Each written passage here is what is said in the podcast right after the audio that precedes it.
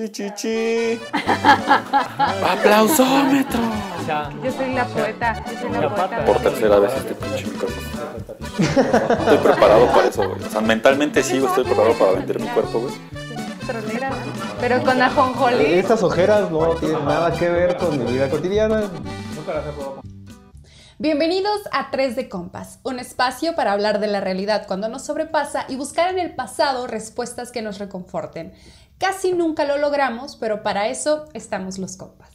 El día de hoy, como cada viernes, me acompañan mis queridísimos Mauricio Hernández, reconocido actor de pastorelas, y José Macuil, estrella del fútbol juvenil. Sí, ya lejos quedaron esos años, güey, cuando podía jugar ocho horas seguidas o cuatro horas. Después de una operación fallida de rodilla también. Ahora únicamente en el FIFA, ¿no? Ajá. Bajas ese ritmo. Y ya también lo dejé el FIFA porque me hartó también. me hartó la idea de que, pues, pues es repetitivo y aburrido, ¿sabes? Eh, está bien, amigo. Yo ya efectivamente me estoy preparando para la temporada que se avecina de pastorelas. Ya metido en mi papel, ¿no? De diablito. Diablito 3. ¿no? Sí, exactamente. Yo, yo, por ejemplo, la verdad es que yo me voy a esperar hasta el otro año, cuando sea otra vez la pasión de Cristo en Iztapalapa. Tengo, tengo esa esperanza de poder participar, de poder encarnar a nuestro Señor Jesucristo. Pero, o sea, ya tengo el cabello largo, güey, la barbita, güey. Sí, fíjate que le contaba a Tamara que salió un artículo de la reconstrucción facial de Jesús. O sea, eh, y le dije, mira, ahí está Macuil. Ese güey ¿no? perfectamente es de Iztapalapa, güey. Exactamente. O del Estado de México, güey. Pero, pues, ya ves, se, se empeñan en hacerlo como bien europeo. El pedo es que sí hay como un buen de requisitos, güey, hasta donde yo sé. Te piden como que seas un católico fehaciente y tener tus cooperaciones y más cosas así, pero pues ya veremos cómo lo hacemos, güey. Sí, no pasa nada, amigo. Si no, aquí a ver si me dan espacio, güey, para hacer una mini representación, Te flagelamos. Estoy acá flagando, sí. Hacemos un show especial. Yo, yo me puedo vestir de romano, güey. y Digamos, Sí. La putiza de mi vida, en vivo. Te va a ir como al pobre Leonardo DiCaprio. En Renacido, güey. ¿no? Renacido, güey. Quien no ha visto, para que tengan, o sea, no, seguramente ya vieron Renacido, pero la escena de cuando se pelea con el lobo es la descripción gráfica de putiza de su vida, güey. O sea, Con el oso. con el oso, El oso. le mete una chinga, güey, pero, pero señora chinga, güey. Así, güey, pero va a ser yo, güey, no, va a va a pegar acá. Sí, sí, sí. Y lo increíble es que al, al personaje original, o sea, al Hugh Glass, al que el que representa a Leonardo DiCaprio, le fue peor, ¿no? Estábamos ¿Ah, sí? viendo. Ah, sí. Sí, o sea, está basado en una historia real. No, sí de- sé, pero- Y el tipo, o sea, era, fue tan extraordinario el sujeto de la vida real que cualquier representación de la ficción habría sido O sea, él también podría ser un, la pasión de Cristo. si fuera de Iztapalapa. Exactamente. Y si fuera católico y Ajá, respetable, ¿no? Así es. Pues Bueno, pues mira, el día que seas Jesús, tienes que venir aquí a convertir el agua en vino, porque pues mínimo a tomármelo, ¿no? Pero sí, sí, está bien. Yo le entro. Estoy abierto a las posibilidades, como siempre. Ok, Bueno, pues este es el último episodio de septiembre, amigos, mes de la patria. Y además de reírnos un poquito, pero solo un poquito, del nacionalismo que hemos mamado desde niños, no podemos despedirnos desde que es el mes más fiestero del año sin hablar de una fiestota que se organizó en la Ciudad de México durante el mes de septiembre de 1921, como parte de los festejos del centenario de la consumación de la independencia, encabezados por el presidente Álvaro Obregón, conocido en los bajos fondos como el Manco de Celaya o el Quince Uñas. Y es que los flamantes hechos fundacionales de nuestra historia como nación tuvieron lugar en septiembre. El inicio con la guerra insurgente el 16 de septiembre de 1810, con el famosísimo grito de Dolores y la consumación de la independencia el 27 de septiembre de 1821, con la entrada del ejército trigarante en la Ciudad de México. Como pueden ver, las fechas nuevamente están conectadas dándonos señales apocalípticas. ah, cada vez nos estamos alejando más de la Academia Mexicana de la Historia y estamos más cerca de alienígenas ancestrales. Pues mira, yo desde que salí de la facultad yo supe que estaba alejado de la Academia Mexicana de la Historia. No me agrada tanto esto de la- los alienígenas, pero pues es que para allá va, güey. La papa, güey. O sea, lo, ya te dije, güey, lo que deje, güey. Si no, vamos a hacer un episodio solamente de ovnis. güey. Sí. Bueno, acepto. Hidalgo era un ovni, así, güey. Sí, si lo pones así en la descripción de YouTube. No mames, No. 10 mil vistas, güey. Sin pedos, güey. Pero sigue Tamara. Bueno, en fin, como Mauricio tuvo a bien explicarnos en el episodio 3 de este bello podcast, y quien no haya escuchado, pues este es el momento de ir a buscarlo, ¿no? de ponerle pausa a esta e ir a ver el episodio 3. La fiesta de la independencia, encabezada por Miguel Hidalgo, se roba todo el protagonismo septembrino, mientras que el 27 de, sep- de septiembre poco se toma en cuenta. En ese sentido, yo les pregunto, mis queridísimos compas, Dígame. ¿no les parece chistoso que los mexicanos siempre andemos festejando los inicios, como la Revolución Mexicana? Este, Pues es que nunca sabemos si vamos a llegar al final, ¿sabes? O sea, yo festejé que entré a la carrera, pero cuando salí de la carrera, pues no lo festejé porque no sabía si iba a salir de la carrera. O sea, creo que de, o sea, de un punto de vista como lógico, me parece que es totalmente pertinente festejar el inicio, porque no sabes si la vida o papá Diosito güey, te va a dar la bendición para poder acabarla, güey. No mames, está cabrón. Ahora también es que, pues, siempre como que las fechas como de consumación siempre están como, o sea, me parecen como muy volátiles, ¿sabes? O sea, como, sí, eh, no hay una fecha como establecida, ¿no? Entonces creo yo que lo más correcto y lo más salomónico siempre es el inicio, ¿no? Cuando inicia el desmadre, ya, ¿no? Yo digo. ¿Tú? Yo pienso que. Pues que nunca es un mal momento para celebrar, para hacer fiesta, ¿no? Y como lo podemos ver aquí, no están peleados el festejar el inicio y festejar la consumación. Además, eh, pienso yo que depende del acontecimiento, ¿no? O sea, eh, se conmemora con tu pareja cuando comienzas a andar, ¿no? No cuando te separas, ¿no? O sea, cosas Está ya bastante bizarro, güey, pero, pero, Pero- sí, entiendo un poco. O sea, también un poco tiene que ver como el inicio de la batalla, ¿no? Y tal vez cuando hables del final de la batalla, pues tendrías que voltear a ver pues, cuántos perecieron, cuánta, cuán, qué tanto perduró de la ideología o de la- las intenciones del inicio, ¿no? Por eso te digo, o sea, lo puse el ejemplo perfecto con la carrera. O sea, yo al principio festejé entrar, güey. Ya cuando salí volteando al pasado, pues no sé si realmente logré todo lo que quería, ¿no? Como un salario digno o algo así, pero, pero o sea, creo que por ahí, o sea, así yo lo explicaría, Tamara, la verdad, no, Ok, no, muy bien. no me desagrada. Tampoco. Pero a ver, cuéntanos a dónde vas con todo esto. Sí, por favor, Tamarita. Sí, Bueno. aterrízanos, aterrízanos. Ok, muy bien. Bueno, pues hoy les quiero contar de una celebración que vale la pena recordar en este contexto patriotero. Y es que si bien nuestra memoria nacional se ha encargado de encontrar y enaltecer hechos heroicos y festejarlos a lo grande, este acontecimiento que engalanó la prensa capitalina en 1921 es poco recordado. Y digo que no podemos olvidarlo porque representa uno de los aspectos de nuestra cultura que más nos cuesta aceptar, nuestro racismo. Ese al que llamamos clasismo porque por alguna razón pensamos que es menos peor. ¿Por qué será que nos preocupa tanto que nos llamen racistas? Pues mm, es que yo creo que sucede, ¿no? Porque pues, siempre importa el que dirá. O sea, tú puedes conocer a cualquier persona que Sí, sí. diga, no, a mí no me importa lo que la gente diga de mí, pero claro que importa. Es como, como cuando subes, ¿no? Tus fotos al Instagram.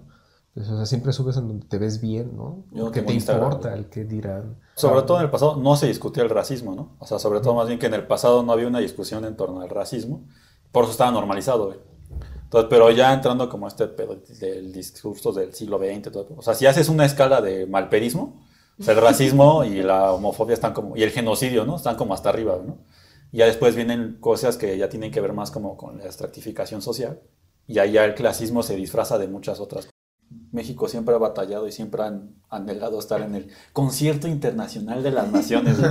Entonces, ah, eh, pues para alinearse a este tipo de discursos, pues no manches, no tienes, tienes que tener mínimo tres escaloncitos abajo del malpedismo, ¿no? Entonces, Sí. del nivel del malpedismo, entonces digo, pues es eso, yo creo. Y que yo siento que también eh, asociamos el racismo con el racismo norteamericano, ¿no? Decimos, bueno, es que eh, no somos como los gringos, ¿no? Ellos son racistas, nosotros no. Nosotros aceptamos nuestra diversidad e incluso la proyectamos al exterior. Ah, es tiene- parte de lo que vende incluso, ¿no? El turismo cultural y allí voy, ¿no? Ah, ok, Poquito, ok. allí voy para allá. Y por eso bueno. es, por eso es esta historia, ¿no? La historia del concurso de la India Bonita, llevada a cabo en el marco de los festejos del centenario de la consumación de la independencia en 1921 en la Ciudad de México. Pero primero quiero ponerlos en contexto. Por favor. Tras el estallido de la revolución de 1910 encabezada por el coahuilense Francisco Madero, nuestro país se vio envuelto en una serie de hechos que parecían más a una partida de Among Us que de Among Us, ¿no? que un país en busca de mejoras. No sé qué es eso, güey. Nunca, no es este juego de... no, está en todas partes. O sea, lo he visto, güey, pero no lo he jugado. ¿Has visto los memes? Ajá. No, y si lo aterrizamos en el caso de la revolución, había este, más impostores que tripulantes. o sea, ya, sinceramente, Sí. Yo me quedé en. Fall Guys y eso. Pac-Man, ¿no? No, bueno, Fall Guys también es reciente y está muy Mm. chido, güey. Pero Pac-Man nunca Que van jugué. ahí, sí. Pero a ver, dime. dime. Bueno, pues había golpes de Estado, luchas de facciones, asesinatos por doquier, hasta que finalmente la fuerza militar se dejó venir otra vez desde Coahuila, llevando al entonces gobernador del estado, Venustiano Carranza, al poder nacional. Un bello ejemplo de cómo la violencia nos llevó al camino de la paz social e incluso al orden constitucional, ya que en 1917 se promulgó una constitución muy chula y bastante progresista para su tiempo. Como bien dicen, ¿no? El fin justifica los medios, ¿no? Sí, sí, sí, entiendo un poco. A veces es que, puto, este el pedo del discurso de la violencia es que pues hay que saber cuándo ejercer, cuándo defenderte y cuándo, porque hay cuestiones de abuso que sí también se pasan de verga. Pero pues en este caso al parecer, como dices, nos quedó bien chula nuestra constitución. Entonces, pues, digo, el fin justificó los medios, según entiendo. Bueno, y pues de allá su aplicación. No lo sé, amigo, yo no comparto. La violencia nunca es este. una, una vida humana no vale tanto que una constitución. No, Ah, pues, es cierto, güey. Digo, o sea, que ya ves la historia y normalizas tanto la violencia, ¿no? Como dice Tamara, que sí, o sea, siempre hay resultados trascendentales en la historia ¿no? cuando hay violencia. Pues es se, vuelve, la- se vuelve algo Pues es a lo que le llaman, revo- lo que llaman revolución. Digo, pero bueno. Sí, muy problemático. Pero bueno, los gobiernos que le siguieron a Carranza continuaron trabajando en mantener la paz social y hacer valer los valores de la nueva constitución.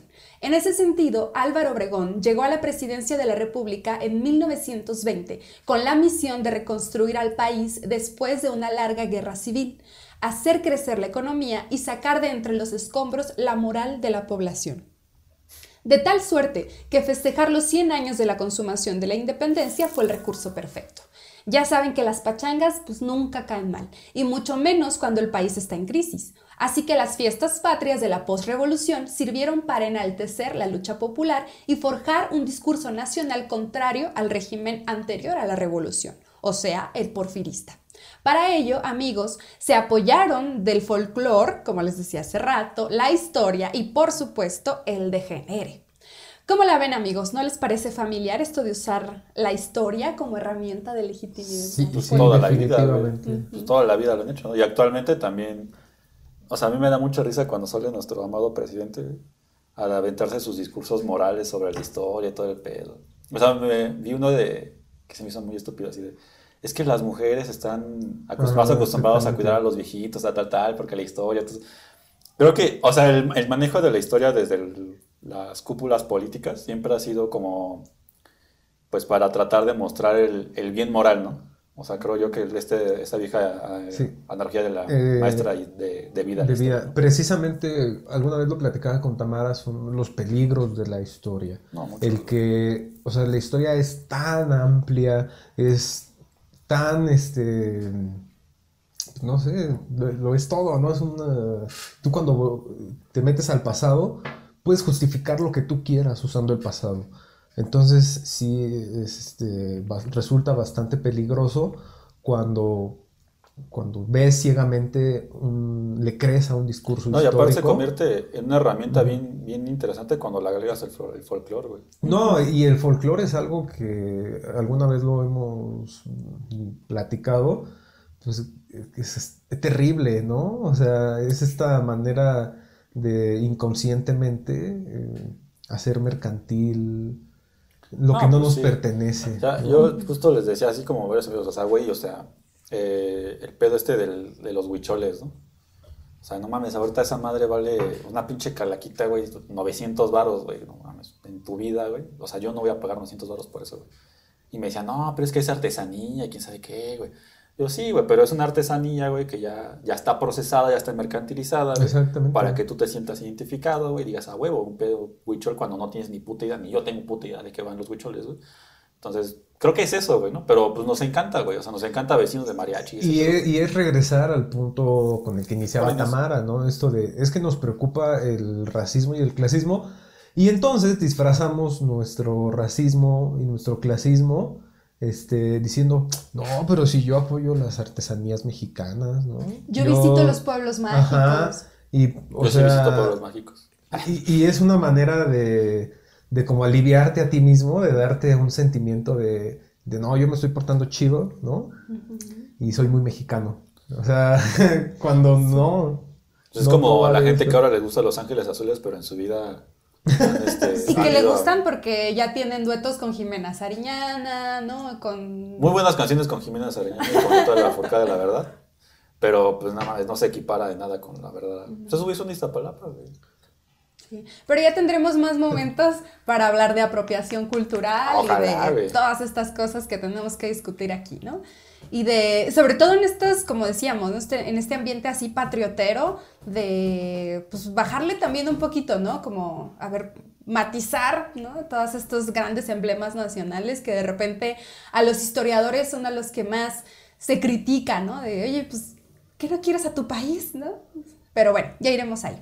Les cuento que durante los años locos, ¿no? Los locos años 20, eh, así como andaba el arte vuelto loco en Europa con todo el asunto de la Belle Époque y Estados Unidos disfrutaba las mieles de su hegemonía mundial, la antropología estaba cuestionando el concepto de raza y trasladando algunos aspectos al de cultura, el cual hasta el presente pues, sigue siendo bastante conflictivo ¿no? y problemático. Siempre. El concepto que fue tomado, bueno, este concepto, el de cultura, pues fue tomado por los intelectuales mexicanos para construir un discurso sobre el mestizaje, ¿no? Otro gran paradigma nacional. Vasconcelos y ese. Ajá, así es. Y Appen Ruiz Martínez ¿no? explica que el mestizaje se pensó en una forma de degradación racial positiva.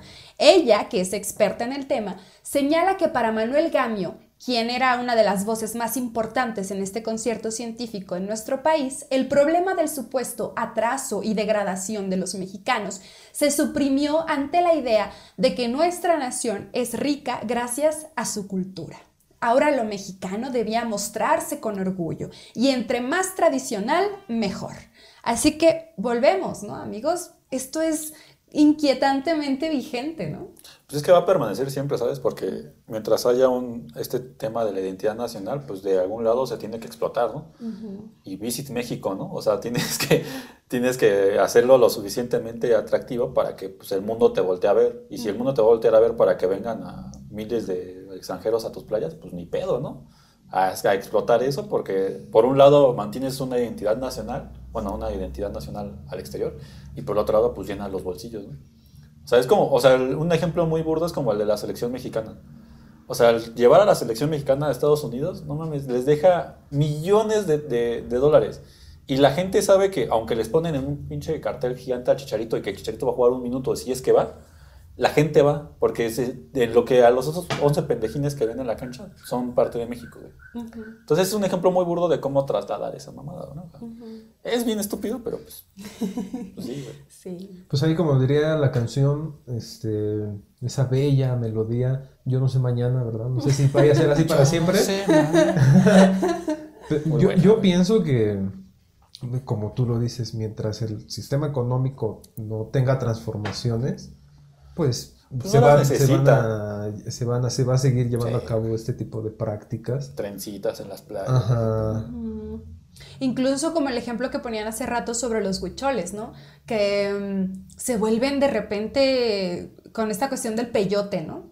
Se vuelve un atractivo turístico tremendo y ahorita el peyote está en peligro también.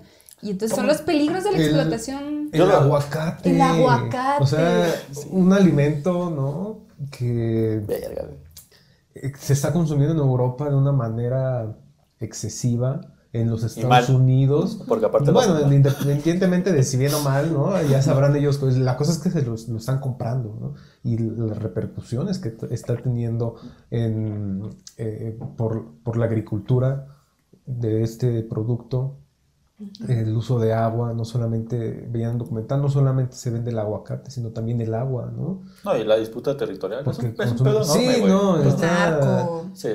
Yo les, yo les dije en el todo- capítulo cero, güey. Somos un cáncer, güey. Yo se los dije, güey. No, no lo dije en balde, güey. Los aguacates me respaldan, güey. Y es ahí en donde lamentamos cada que nos eh, prometen un, no, cada que nos prometen un fin del mundo y no llega, ¿no? Chale. No- la verdad es que yo todavía siento que quiero vivir un ratito más aquí todavía. O sea, digo, güey. A mínimo que ya que salga el PlayStation 5, güey. Pero, pues sí, está cabrón, güey. La neta está. Sí, está muy feo. Pero bueno, vamos otra vez. Por ¿no, favor, antes de que ponga a llorar, güey. Mira, No, es- Tamara, ya Muy depresivo esto, llorar, ¿eh? ¿no? Pero bueno, les cuento que el concurso fue organizado por el gobierno de México y algunos medios impresos, ¿no? Otra vez aquí, este, los medios de comunicación y el varo, ¿no? Además, este, estos medios impresos que además llevaron toda la cobertura del mismo, como revista de revistas, El Universal y su, su- su suplemento, El Universal Ilustrado, periódico dirigido por Félix Palavicini, quien fue hombre responsable de la idea, a él se le ocurrió hacer el concurso, y el que lanzó la convocatoria desde el 5 de marzo de 1921.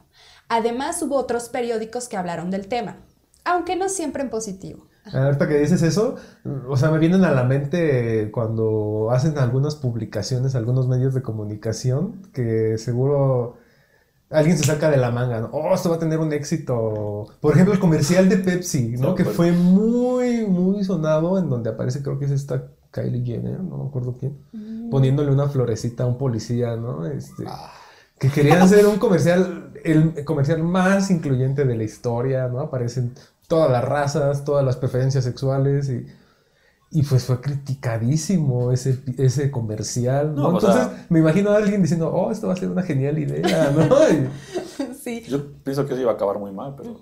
O como el comercial de la cerveza indio también, ¿no? Como esta campaña sí. publicitaria. también Victoria patrocínanos. También este. Victoria hizo uno también medio. O sea, hizo. Había una campaña justo que era como para demostrar el racismo, y eso, ¿no? Que según la chava esta, la que expusieron, una chava que expusieron en redes, todo estaba planeado, ¿no? Entonces están en la grabación y le empieza a decir, yo no quiero salir con esta india aprieta, tal, tal, tal. Y eso lo filtraron a redes. Ujú. Eh, Victoria se hizo trending topic y después Victoria sacó el comercial de verdad y que supuestamente eso había sido agrede para que hablaran. Entonces justo después salió como una, o sea, un estudio de comunicación diciendo que lo de hoy es hacer que hablen mal de ti para que la gente te voltee a ver. O sea, la, este tipo de mercadotecnia, o sea, ella es la que, la que ha, ha partido así como de, eh, no sé, Victoria con un comercial medio racista para atraer la gente y después lanzar diciendo, yo voy a darle agua a toda la gente que, y voy a dejar de producir cerveza durante la pandemia, por ejemplo. O sea, justo estos tipos de dobles discursos que ya aprendieron a manejar cuando alguien dice, esta era una buena idea, pero pues no. Entonces, ¿esto de Samuel García será a propósito? seguramente, o sea, seguramente, no es que de verdad, o sea, muy buena. seguramente, o sea, mientras se siga hablando de él, el tipo va a seguir en la esfera política, güey. Se hable o no de, mal de él. Igual todos los demás, o sea, ese es un pedo de condicionamiento de redes, ¿sabes? Para eso funcionan las granjas de, de bots. O sea, es, un, es un pedo bien triste también, güey. Y yo que me había reído tanto de su intento ridículo de quedar bien llevando apoyo. Vendiendo su BMW. No, no, no, el de las croquetas, dices, ¿no? ¿No? Es que son muchas Que, cosas. que iba a llevar una tonelada de croquetas a un refugio de animales, pero que en realidad era como una casa hogar. o Sí, sea. para niños con cáncer. y yo dije, no. Bueno, ya, por favor, Tamara, sigue con el concurso de India, bonito. Ya, ya que llega el apocalipsis, ya. Porque esto se va a poner muy chido, entonces mejor sigue con Bueno, ok, ok. Esto se va a descontrolar. Entonces, retomando. el- Ok, estos Ajá. periódicos Los que... periódicos hicieron una convocatoria Ajá. con un que- tipo de apellido extranjero que dijo que íbamos a hacer sobre la India bonita, ¿no? Así ya es. desde ahí empezamos mal, ¿no? Desde ahí. Pero bueno, y, ahí- y después los Este, demás periódicos El replicaron. Excelsior y el Ajá. Heraldo, pues no hablaron tan en positivo, ¿no? Por ejemplo, el Excelsior se refirió muy mal de la ganadora del concurso, pero mm, lo dejaremos para lo que publicamos después, ¿no? Vale. Para que estén pendientes de redes. El jurado del concurso estuvo compuesto por Rafael Pérez Taylor. otro apellido. Ok. Eh, ¿Por qué era, gringo? Porque gringo, porque metiche. él, era, él era jefe de redacción del Universal. Ah, perdón. Manuel Gamio, director del Museo de Antropología. Aurelio González, autor de Zarzuelas Populares. Carlos M. Ortega y Jorge Enciso, nombrados todos ellos el 12 de julio de 1921, fecha en que comenzaron a trabajar porque ese mismo día llegaron fotografías de las candidatas, que al final sumaron cerca de 240. El certamen se, la- se llevó a cabo con mujeres de muy distintas comunidades, ¿no? Todas estas comunidades con una notable población indígena y todas además cercanas a la Ciudad de México, como Chalco, Coyoacán, eh, así es, Coyoacán, nada que ver con el presente. No, pues era pueblo Sí, era un pueblo, todavía, Coyoacán. o sea, incluso a principios del siglo XX. Xochimilco, Tacubaya y Puebla, de donde era originaria la, la que resultó ganadora, María Viviana Urbide, de 16 años. Esta chica viajó junto con su abuela desde la Sierra de Puebla hasta la Ciudad de México para el concurso y su fotografía apareció en el Universal Ilustrado el 2 de agosto de 1921, con una reseña que iba así, y agárrense. A ver, dime. Cito, ¿no? Abro cita. Verga, güey. Descendiendo, y, y lo voy a leer así con voz de mm, presentador de, de la XCW. Sí, a ver dale, si me dale. sale. Escuchen, eh, pongan atención a esta cita que nos va a regalar Tamara. Descendiendo de sus montañas, dejando atrás el, el jacal en que ella vivía tan apartada del mundo y de sus lisonjas. La India bonita ha venido, sonriente, tímida, sin sospechar que aquí le aguardaba el trocarse en heroína un día, en personaje de actualidad palpitante, en princesa de ensueño cuyos ojos de obsidiana serán interrogados por todo un pueblo ansioso de hallar en ella el halago ancestral, hermosura que brindó mágico hechizo a los ferrados paladines que pasaron con Cortés a tierras de Anáhuac. Verga, güey. ¿Qué tal? O sea, yo mientras iba escuchando, o sea, iba como asimilando el, el mensaje. Uno iba asimilando el mensaje, que está bastante chido, güey. Y dos, le iba poniendo como fondo de música como el de la viquina, güey. Solita y acá. Y después, ya cuando empezó a hablar como de sus ojos, güey, cumbia, güey. O sea, no sé, no sé si algún grupo de cumbia, güey, si no tienen- o sea, ahí tienen un fragmento, güey, que puede ser un boom, güey. Sí. Güey, sí está muy bizarro, güey. Está muy, está muy raro el pedo, güey. Sí, exactamente. Me, me suena esto, es como microracismo. No sé, no sé si exista este término de, Pues igual y no, pero de es, es moreno pero guapo. O sea, a ver, momentos. es la romantización de, ¿no? O sea, Sí, es una romantización. y aquí es como está clarísimo, como, o sea, si lo dices bonito, güey, pues igual no suena tan agresivo. Si, lo, si, si no fueran otro tipo de palabras, güey, sonaría altamente tal vez como racista, ¿no? Pero lo hacen poéticamente correcto. Ajá. y es claro. que eso es lo más peligroso. Siempre, güey. La retórica, güey. Sí. Sí, que no te das cuenta y que De ya que te están diciendo que vivas en un pinche jacal, güey, que-. Sí. y tus ojos son piedras, ¿no? O sea, no mames, son obsidianas, ¿no? Te bajaron del cerro. Te bajaron del cerro, te están haciendo el favor de bajarte del cerro. Exactamente, para ofrecerte ¿no? la grandilocuencia de que te hagan caso y te vean todos, ¿no? Pero bueno, ya, ¿no? De los peligros de la retórica. Cualquier parecido con los asistentes de investigación es pura coincidencia. ¿no? Sacando todos los traumas, McQueen. No, no, no los viví, los vi, pero sí. Ok. Bueno, este, la ceremonia de coronación se llevó a cabo el 3 de agosto de 1921 en el Teatro Esperanza Iris, a donde asistió la crema innata de la capital. A María Viviana le pagaron 3 mil pesos en oro nacional y fue apadrinada por Antonio Fernández, un importante fifi capitalino.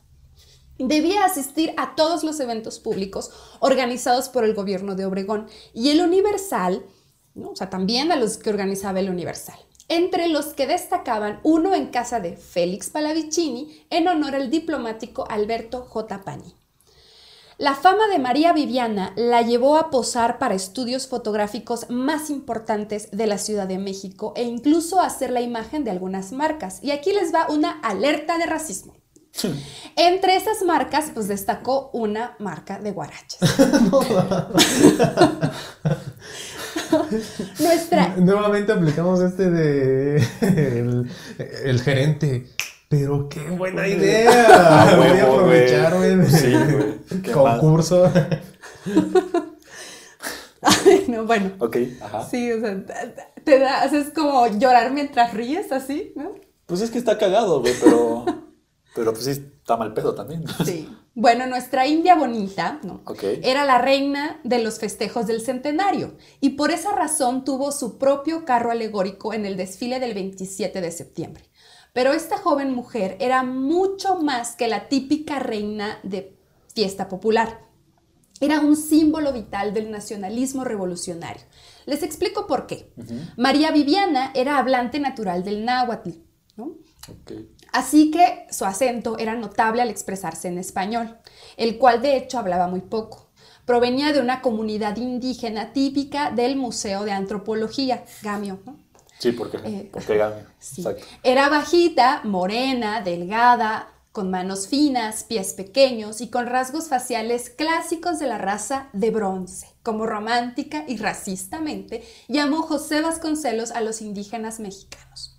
¿Y cómo se supone que eran los rasgos clásicos de la raza de bronce? ¿Qué parámetros establecían si eran bellos o no? Pues los que marcaran la antropología, la historia y la política. Es que de ahí volvemos al ejemplo de, de mi intención de ser Cristo de esta plapa, güey.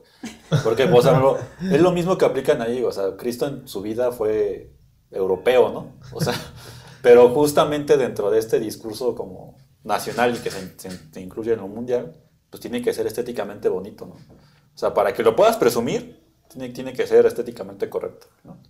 O sea, lo, lo huichol es bonito porque es, o sea, lo, lo huichol sale a- al exterior porque es estéticamente bonito. No vas a exponer este, algo que también es muy mexicano, no sé, los sonideros, que por ejemplo, o sea, es un ejemplo muy burdo, pero no es como ese tipo de cosas. ¿no? O sea, lo que sea bonito, lo que sea estéticamente bonito, pues es lo que avientas para afuera, ¿no? Entonces, pues, la he encontrado unos rasgos medianamente estéticos para ellos. De aquí somos, güey, esto es lo mexicano, güey, y, y ya, todos tenemos que chaparritos y con ojos de piedra. Y, y de ahí la- en el cine de oro mexicano. También, güey. Que cómo explotaron esa imagen, ¿no? De que eso era lo bello. Sí, ¿no? Como Dolores del Río, por ejemplo. Que, Como todo el cine mexicano. Sí, que fue la mujer que se me vino así a la mente en una primera instancia. Pero sí, todo el cine mexicano que aborda el campo mexicano es esta representación, ¿no? Y es como si el borracho que canta... José José. Ajá. José, Ma- José McQueen. José Manuel. No canto tan bien, güey, como José José, Pero pero, soy muy borracho. pero se borra. Le echo ganitas. Pero bueno, a todo esto, pues nadie se acordó del elemento africano que es fundamental en nuestro mestizaje, ¿no? Ni tomó en cuenta que en nuestro país existen una gran cantidad de pueblos indígenas completamente diferentes entre sí. Sí. No todos son, porque incluso hablaban de que la abuela, en una descripción que leí, decía, era una auténtica india mexica, ¿no? Está más cerca de ser tlaxalteca que otra cosa, porque aparte son de Puebla. Pero, o sea, no, estas cosas que entienden los blancos que están haciendo la política. Y la cultura. Y la cultura, definiendo qué es lo mexicano, qué es lo bello, pero bueno, ¿no? Estos pueblos completamente diferentes entre sí, que no se identificaban además con los del altiplano, ¿no? Que habíamos dicho. O sea, nada que ver un rarámuri, pues, con o un huichol, ¿no? Que de, con la gente del centro. Pero bueno, para Gamio y para muchos otros, el concurso de la India Bonita fue una romántica representación de lo mejor de México, donde lo indígena tuvo un papel fundamental en la legitimación de los gobiernos postrevolucionarios. México era un país que podía ponerse a la altura de las naciones europeas y de Estados Unidos sin perder sus raíces tradicionales. Un país que podía reconocerse como bello a través de su historia y su cultura. Un discurso romántico y peligrosamente avalado por la ciencia, tan miope como el discurso histórico de los muralistas y tan bizarro como Frida Kahlo siendo emblema de lo mexicano y peor aún de las mujeres mexicanas en el mundo entero. Y con esto yo termino, amigos. Estuvo bien triste el capítulo. Es- güey. Ajá, oye, vamos en picada. Cada vez. Andamos bien depresivos hoy. Andamos Pero- muy, muy depresivos. Pero pues no hay pedo, la verdad, güey. Reality shit, ¿cómo es? Reality check. Reality check. Güey, está muy fuerte, güey. No, ¿sabes qué? Miren, amigos, yo les prometo que para el siguiente episodio les voy a traer algo un poco más este alegre, ¿no? No, Más tampoco bizarro. está mal que se hable de esto, güey, pero. No, no. Pero antes, ¿quién va a se Ah, voy a escuchar tres de compas, güey, mientras voy a mi trabajo, güey. Verga, güey. Va a llegar a querer matar a su le jefe, vamos güey. a dar. Tú, maldito blanco opresor. o sea, que puede que tenga razón, ¿no? Pero creo que le dimos todas las herramientas ideológicas. Lo cual está bien también. Sí, sí, sí. Carda el mundo, güey. Sí, que arde el mundo. Y Tamara con su cara bien tierna, ¿no? El Siendo una asesina potencial, ¿no? Sí, güey. Pero a mí me pareció bien interesante, güey. Sí, La verdad, gracias. no recuerdo, o sea, no, no tenía como muy presente esto de la India Bonita, pero sí es uno de esos concursos que están muy bizarros. güey. No, y que También además... sigue, sigue habiendo uno, ¿no? El de la flor del campo. La flor más bella del ejido. Esa madre, güey. Sí. Ese es Xochimilco, ¿no? Ese es Xochimilco. Ahí le encargamos. Es uno de los problemas que a veces tenemos como historiadores, ¿no? ¿Qué, Luego no estamos muy al tanto de lo que está pasando en el presente, pero efectivamente todavía, o sea, se llevan a cabo esos concursos de, pues no sé si entra como concurso de belleza, el de la India bonita o no, o sea, si es anacrónico el concepto, pero todavía hay una, selec- una Pues- selección de una mujer que Ah, justo eso, yo creo que representa más bien- una comunidad y que O sea, está cargado de un discurso. Sigue los principios de belleza, ¿no? Pero y ahorita lo que vemos mucho es como, o sea, tal vez no, estos concursos como muy regionales no tienen el impacto nacional que tuvieron estos, o sea, le dieron, o sea, justo cuando estaba diciendo lo de la cifra de, de oro, o sea, lo leí ayer y lo puse a buscar. No mames, son 40 mil pesos actualmente, güey. O sea, un- una onza de oro vale 40 mil pesos, güey. O sea, le dieron un buen cambio, güey. Y, eh, o sea, obviamente la flor del ejido pues no tiene este impacto, güey. Pero sigue habiendo un buen de, de, de concursos así, güey. En varios lados, güey. No sé, habrá que, habrá que ponernos folcloristas para ver. Y lo Pero- difícil es, o lo triste es que crean estereotipos, ¿no? Finalmente. No, y esos van a seguir. Y, ajá. Así es. Pero bueno, Bueno, ya, este, nos esto salimos- era a llorar, güey. Ya nos salimos, ¿no? Hello, tema. darkness. Pero bueno, este, mm, este era un episodio para cerrar así con broche de oro todo lo bonito que, que sentimos durante este mes patrio. Sí, exactamente. Este- Para recapitular, ¿no? este concurso surge en el contexto de los festejos de los 100 años de eh, la consumación de la independencia. ¿no? Ujú, Para- Así es, así es. Y pues para que reflexionen en este final del mes, ¿no? Después de las com- fiestas patrias. y de comer todo, pozole. Y de comer pozole. Todavía recalentado. A granel. Este, pues, ok. Gracias, Tamar. Déjenos en sus comentarios este, alguna recomendación si sintieron esas ganas de, de tristeza que yo estoy sintiendo.